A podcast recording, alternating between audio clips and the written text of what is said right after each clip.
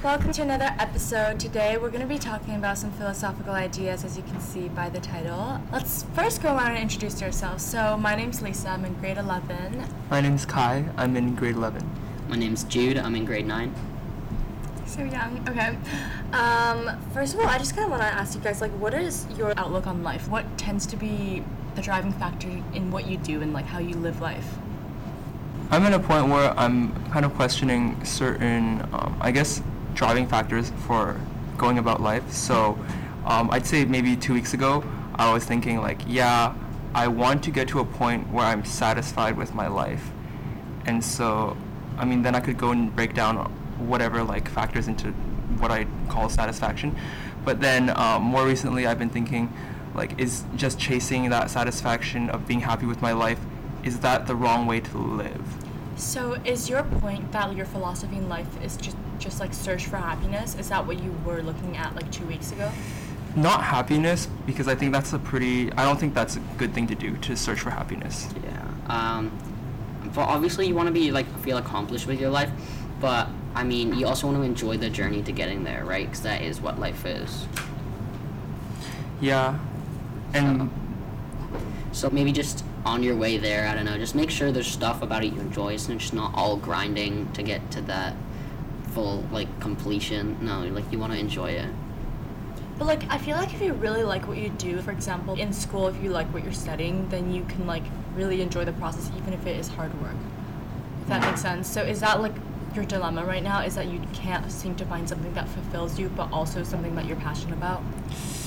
I'd say it's almost like the opposite, where um, there are so many things I know I'm interested in or that I um, I like and I, I think pursuing would be interesting. Um, yeah, I yeah, there's a lot of things I really find interesting, but like I have a whole list of jobs I want to try out, but some of them they're like years for qualifications, so I can't do all of them. So I I know you just kind of got to do what you like. You just got to try something. If you don't like it, I don't know, try something else. So has all your actions in the past just been about getting to this one singular place that you want to be at eventually in life, which is like fulfillment? I'd say that was like a few months back. That was kind of my idea. Yeah, But, wouldn't you try and strive for like like fulfillment perhaps in the moment rather than like an eventual one that you may or may, may not come to? Yeah, I think it's because I'm not satisfied with where I am right now that I can't actually. I don't think I'm capable of feeling fulfilled in the moment, which is why I want to get to a point where I can feel fulfilled in the moment. When do you see yourself doing that? I really don't know. Like I just I have no idea. That's okay. How about you? to be honest, I'm in kind of a dark spot in my life. Like, um, it was maybe last week that I just, I just kind of like opened up to my parents. I was just talking to them, but like I, a lot of the stuff that I guess I was in like denial about. So that that kind of came out. I'm just personally not doing that great. I've uh, I'm just gonna say it bluntly. I've been eating alone at school for like five months now. It's not great. I'm still I still reach out to people. I'm still chill like that. But I just I'm not in a great place. Like you, I wanna I wanna be happy, and I don't remember what that feels like. So, yeah, I'm just not in a great place right now. So I want to strive for greatness. And if I'm being honest, the way I see the world is quite a negative place. But that's also clouded by just the haze and depression of life. So mm-hmm. yeah. Damn. Wait, I have a question. So, if you were to be happy during lunch, what would that look like for you? I honestly just want people to eat with again, but I mm-hmm. real I don't I wasn't fully happy when I was in that group. Like there were people, but I wasn't fully connecting. I didn't feel like I could be myself. Like I have another friend group, but they're um, not as great influences. So I'm kind of in this middle ground where I tend to attract a lot of toxic people, and I always just end up getting screwed over in the end. Um, this might be a bit personal, but do you think that's a reflection of who you are? That's a good. That's an interesting. It's No, because there's point. that thing where it's like you, you attract people who are like you. Yeah, that's why I'm that's true. asking. I don't really do toxic things. I have like quite in my head I'm probably a toxic person, but on the outside I'm so concerned about what others think about me that I'm the nicest I try to be, right? Like in a way I feel like I attract these people cuz I want to like fix them or something, right? I want to like make them not toxic. There's so much drama that I want to like just polish and make good. I don't know, but in the end it always ends up biting me in the ass.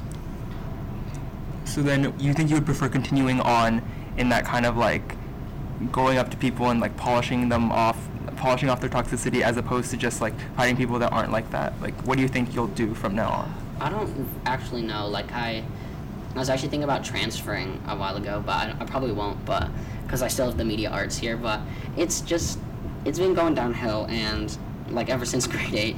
But I feel like I, I just hope there's like people out there that I can make a healthy friend group with whenever that is. But I don't know if I'm gonna. I, I'll probably for the rest of my life go up to toxic people and try to polish them. so you think you don't want to change that slash you don't think you can change that I I don't know if I can overcome it because it's just like a primal instinct to go like un- untoxify these people. Can I just say, I think what you're doing right now is you're like kind of self sabotaging yourself because by telling yourself that you can only, like, this is your nature, you're kind of like putting yourself in the place where you're like having like a self fulfilling prophecy where you're only going to continue doing that and then justify your actions doing that because you said, oh, like, that's what I do. So, like while like I do this a lot myself too, but I don't hold myself accountable for things that I can change and I know like I have a lot of things I need to work on, and so a lot of the times I will just be like, oh, it's not in my control. I need to just like wait for myself to get over it. But really, there are things I can do to get better, and I know not everyone's like ready to make the move, and personally, I wasn't ready for like a very long time. But if you ever feel that you are ready, like just know it is in your control. And I'm not like rushing you or anything. If you need to take your time to just like wait it out, I totally get that. But like eventually when it comes like the time for you to like try to make a move, it is that time and you have to change your mindset and the way that you think. Damn, you should write a book. Yes. No, this uh, definitely very New York bestseller. bestseller. We'll, we'll we'll advertise that on the website. Like this person used to go to our club, so watch our episodes. Yeah, I think what Lisa's saying is like 100% true because I think you're setting your unconscious mind into thinking that you can only associate with toxic, tox, how do you say that? Toxic people. Toxic people. No, toxicity Toxicity, yeah, exactly. And that's, but I think what you're doing good is that you can differentiate what is bad for you. And so that's really good already. And you're distancing yourself from these people that you see as toxic. So that's really, really good. It's, you're, you're not like continuing to hang out with them just because you don't want to be alone. And that's something like I literally only found out this year. Like I, I always thought that like even if I'm unhappy with this group of people, I'll still like eat lunch with them. I'll still hang out with them. But that's just like taking the positive energy that I have. So it's like draining me in the end. So what are you're doing is really good. I think Yeah, you should continue like- that, even if you're lonely right now. yeah, like these people, a lot of them I have a really close bond with. Like I've been through like thick and thin with them, but at the end of the day, sometimes some of them are just asses. So it, it's it's unfortunate, but you know what can you do? Yeah. Mm. what about your philosophies, Lisa? Lately, I've been like for the majority of this year, I've been very focused on like my academics and my extracurriculars and everything that is like school, I suppose. So personally for the longest time I've been setting aside everything that's really personal to me just like pushed to the side to pursue I guess what I want because I've always been extremely independent because I've thought like I guess the only person I can really rely on is myself. So for a long time like that's just what I've been doing and now I'm trying to prioritize other things to help myself because I feel like for a long time I wasn't listening to myself like you know how you have like different sides of yourself and they're kind of like always bickering at each other? Mm-hmm. It just feels like it was really like fighting in my mind like with myself. And it was also it was like always just a struggle with my like inner self and you know id and your super ego it was kind of always just like a struggle between those two. It was what i wanted to pursue versus what i really needed. And so i'm trying to put my needs before my wants recently. Yeah. Mm-hmm. Exactly. Like, do you guys do self care? Yes, I mean there's many forms of self care. Um, let's talk about what self care we do. Um, I use the. Actually, I want to. I want to gatekeep the secret. Sorry. Um, you go You're ahead. gatekeep. Oh, okay, Yeah. you're gonna gatekeep. It's too good to like. i want to know tell us No, cut, cut the camera. Okay. Okay. Tell us. Okay, I will tell you. Be- only because everyone in this room are, are such great people. Yes. Or So there's this technique known as the Wim Hof method, where yes, yes, What? um, and essentially how it works is you take a really deep breath. So you go belly, chest, head, and you let go lightly, and you repeat that 30 times. And that's one session. That's one round. And at the very end, when you breathe in and let out, you have to hold your breath for um, two minutes. What? And it's actually so. I know it sounds like a long time. I know it sounds like a long time, but when you actually do it, this kind of things happens where there's been so much oxygen going in and out of your just body that you actually kind of feel the the air circulating through your nose. So you don't actually have to breathe during that time. So in a way, it's actually easy to hold your breath for two minutes.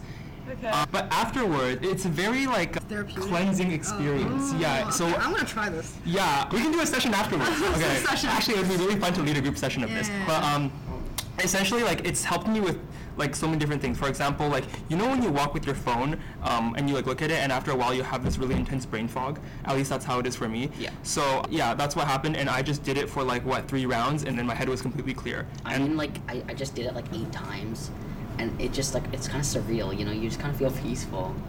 you Okay. you'll feel. I mean, I don't know. meditation is? Don't do drugs, kids. Breathe in and out like eight times, and you'll be chill.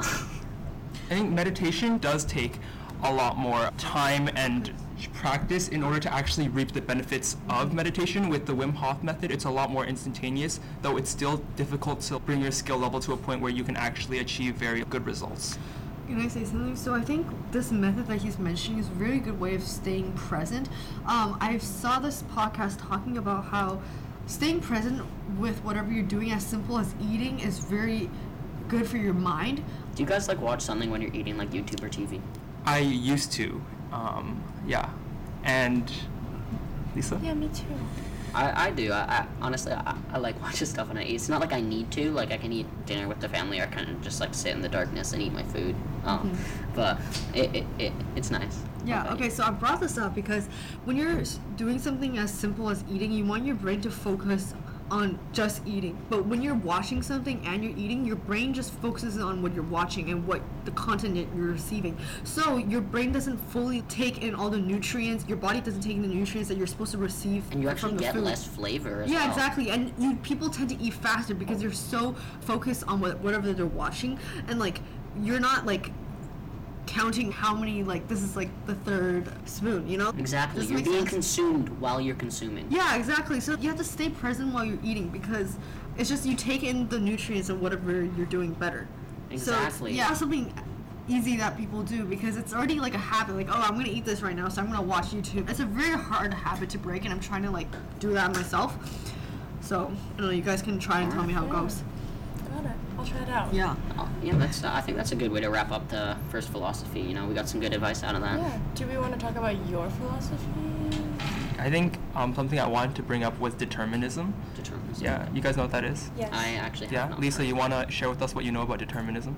Okay, from what I've heard, isn't it just like the idea that like from the moment that you were born, you're predestined to do something or like live out your life in a certain way, and that there's like nothing that you can change about it. Exactly. I no, that makes sense. I've like thought of that. I just didn't know there was a name for that. Yeah, and so there's uh, two kinds of determinism. There's hard determinism and soft determinism. So for the soft one, it's um, it's kind of the idea that um, people, even though there is a certain amount of like things that can't be changed and that are destined to happen, the human mind is able to like alter that a little bit, and so there actually is a certain amount of free will.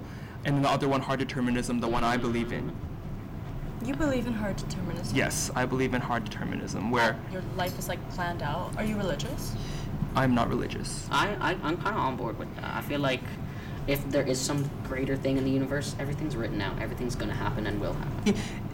my idea of determinism has no base in the idea that a god exists at all. So, it actually it's heavily rooted in just science and just logic. So, i- should I explain that, or do you guys want to add on? I, I just want to add on so quickly because last year we were learning about genetics and DNA. It's a code. So if anything, it's like this supercomputer that is DNA has pre-decided everything you're gonna do, right? Genes. But your genes only determine so much. Like the amount of neural connections that you're able to make solely depends on yourself, and you, like your f- capabilities intellectually, perhaps physically, is limited by genetics. But yeah, at least if you want to achieve certain great things, business or whatever, it's mainly about hard work and less about what your genetic code is or the determination that the universe has given you. Because if you certainly believe that you can only do so much, that is such that is a mindset that limits what you can do. And for me personally, that's not motivating. And so I like to think and push whatever capacity that I've predetermined the year before. So always beating myself basically. I think someone here needs to take one for the team. They need to be so clearly like their all their grandfathers were like pilots in the war, and now they're gonna be a great airline pilot. They just need to go into like carpentry or something, just to like just to prove us wrong, you know. Uh, someone got to take one of, for the team here, but I feel like it makes sense. But both things make sense because the genes could be telling you to say exactly that, Lisa, but you could also be saying that freely, like teabag. I just said that randomly, but that could be the genes talking. Yeah, actually, it's it's almost completely like unrelated to what you guys are talking about right now, the whole gene thing. But maybe a good example to illustrate this is what Lisa just said. So Lisa was saying how, um, okay, as Lisa, I uh, have the capability to do anything, and so I am going to be able to choose my own destiny. But the thing is, that thought process happened because of previous things in your life. So everything led up to the moment where you would think that, and because you think that, something else is going to happen. So because you think that way, you are going to be successful. But that was predetermined because all these things along the road to leading up to that point happened before that. But at the same time, I can choose basically to just drop out of school and be completely like unsuccessful at this very moment. But I'm not going to do that, but I still have free will to do that. And like that But is you what didn't- free you will didn't do is. that, and you're not I didn't do Exactly. that. And I'm not going to do Exactly. that. It's the fact that you're not going to, that it's kind of that illusion of free will where It's that illusion of like yeah, free will. You you you you think you could, which you probably could, but you're not.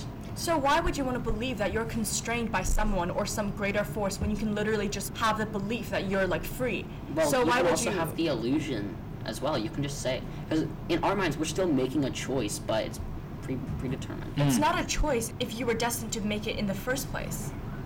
It's not like the direction that you're going in life should be chosen by yourself, not by like the fact that all these experiences have led up to this point. I The feel like experiences make you so. I think, yeah, I, I see what you're saying. Um, how can I say this? So, you're saying that right now, you as a person should not be restrained by the idea that, oh, my future is planned out because that's going to restrain me from leading the life that I want to lead. Exactly. But let's say for a moment, let's believe the idea that your life is planned out, right? Whatever you think now, if you think a certain way, I think I'm going to be able to do whatever I want. Um, I'm going to be a pilot, and you end up being a pilot. Well, then that's just what happened. Then, in this line, you went from thinking that to doing that, and that's the only reality that has ever existed. There is no like, you know, there's no alternate reality in that sense. like I know what you mean, I just don't like the idea. Does that make it's, sense? It's kind of scary just thinking that you know you have no free will and you're almost just like But, like but calling the way saying that the diction of it makes it sound bad but it's like of course we all have free will and choice to do what we want. It's just that whatever we end up doing is what was going to happen anyway because all the things before led up to that moment. Like for example when you were born you're born in a certain place to certain parents. And then let's say the first thing they did was they i don't know they brought you home and then after that let's say you grew up in that place you went to a certain school and you went to a certain school after that then you ended up going to Lord Byng then you ended up taking these courses and you ended up coming into this room and having this conversation with us. All of it happened because you were born in a certain place and then all events unfolded after that following that sequence. And so there would have not been an alternate thing that happened. You know what i mean? Yeah, I get it. Was there something you wanted to bring up philosophically? Basically what I was going to talk about was called normative um, ethics. So basically, everything you do almost keeps a score. Things are good, things are bad. If you've watched The Good Place, Like karma? yeah, like karma, right? So the supposed best outcome makes the most people happy, and the worst vice versa. So I think Aristotle talked about this, and there's this other guy from the 1800s. He also talked about it. But what do you guys think about that? Like, what you do has like a score. Do you think that would get tallied up, or do you think it just kind of bogus? What do you mean? Like if you do, if one action causes the greatest amount of good for the greatest number of people, then you get more points for that than if you were to do something selfishly that only costs yourself something good. Yeah. I don't really believe in that because I feel like that's such like a mindset to be getting screwed over with. Like if you believe that if everybody were to go by that mindset, it's kind of like Marxism where everybody is trying to do good for other people, but It's in the end just they're doing it for themselves. yeah, but such a utopic reality is never going to occur. And to be realistic, people are quite selfish and people do things for the benefit of themselves. That's why we have competition. That's why we have academic rigor, right? People That's why we have born that way. universities. Like toddlers, um, toddlers only care about themselves, and it's only after they've been like broken down and remade by school they care about others. Exactly. So I think this idea that like a tally is kept is ultimately going to be harmful for individuals who do believe in this mindset because while it is a very like morally correct like kind of thing, I feel like it's just not realistic. Yeah, like I, I, I kind of disagree with the thing that utopia might never exist because it was only a few years ago that the CCP proposed the social credit system. It never got introduced, but that would have been like that. No, because okay. No, because people in China would have still not abided by this credit system because in the end they're still going to have selfish incentives Yes. right? So, like, sure, even if this system is implicated, no one, I doubt many people are going to follow this credit system. Does that make sense? I mean, well, there's punishment in um, China's case because you would have went to prison. But that's still, that idea that you're being punished for not doing good is, like, or doing bad, is in itself harmful. It goes against your very ideology that you're supposed to do the most amount of good for everybody. So how can you hold your citizens to one standard, but then you yourself punish them when they do not abide by the laws that you create, right? As a governing system, that system to yourself too. So you can't be corrupt and then expect other people to do that too. So I don't think a utopia like that would ever exist without like a, a strong government system to- reinforce it. That's why communism doesn't work. I want to give tr- communism like one last try. I think if we do it right, I think if there's no corruption, it will work. And how are you going to eliminate corruption? Only, uh, like, I don't know, do some test, have people be checking in every month, put little microphones up their butts so that they can never, like, lie. What a great system. we should try that. Anyways, what do do you think about this car? Not the microphone butt thing, but, like, uh. I've heard, I think, everything I need to hear about that, to be honest. Alright, Awesome. I guess that, like, wraps up the episode. We've touched all the bases we want to, and microphone butts. Um, so I think, I think that it's good to wrap it up. I'm Jude, I'm Lisa. I'm Kai. and thanks for watching. Awesome. Thanks for listening. Listening, yeah, bye. Shut up. We're starting. Hi, welcome to another episode. Today we're going to be talking about philosophical ideas. And uh, to start us off, I just kind of want to ask you guys, what are the Should we introduce ourselves?